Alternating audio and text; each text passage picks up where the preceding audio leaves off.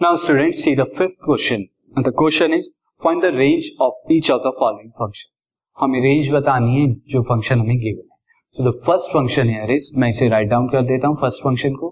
Function is F X is equal to two minus three X where X belongs to real number and X is greater than zero ये जो हमें दिया हुआ है X belongs to real number X real number है and greater than zero है ये हमारा डोमेन हो गया। नाउ अब इस डोमेन पे हमारी रेंज क्या होगी? एक्स ग्रेटर देन ज़ीरो है। तो एक्स को मैं क्या करूँगा? ज़ीरो ही पुट करके देख लेते हैं। तो एफ़ ज़ीरो पे वैल्यू स्टूडेंट कितनी आ रही है? एफ़ ज़ीरो पे two minus three into zero two two आ रही है। तो ज़ीरो तो है नहीं।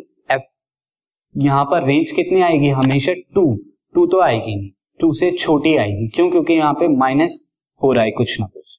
ना इसके बाद आपका क्या आ सकता है? आप एक्स की जगह कुछ और वैल्यू अगर आप पुट करेंगे, आप वन बाई टू पुट करिए, या वन बाई थ्री आप भी आप पुट कर सकते हैं। अगर मैं एफ़ की जगह वन बाई थ्री पुट कर रहा हूँ greater than zero two into three by one by three यहाँ पर वैल्यू क्या आ रही है? Two into this one equal to one आई यानी टू से छोटी आ रही है वैल्यू इसके बाद की जो भी वैल्यू आप पुट करेंगे, हमेशा टू से छोटी आएगी। और कहाँ तक आ सकती है? कोई भी नेगेटिव नंबर आ सकता है। कोई भी नेगेटिव नंबर आएगा तो कोई भी नेगेटिव नंबर यानी माइनस इंफिनिटी तक कुछ भी आ सकता है। तो अब आप इसकी रेंज अंडरस्टैंड कर गए होंगे। रेंज यहाँ पर क्या होगी? Range will be from minus infinity to zero zero value put नहीं कर सकते। ज़ीरो से लेके माइनस इंफिनिटी तक का कोई भी नंबर यहाँ पे आंसर आ सकता है। Now move on to the next function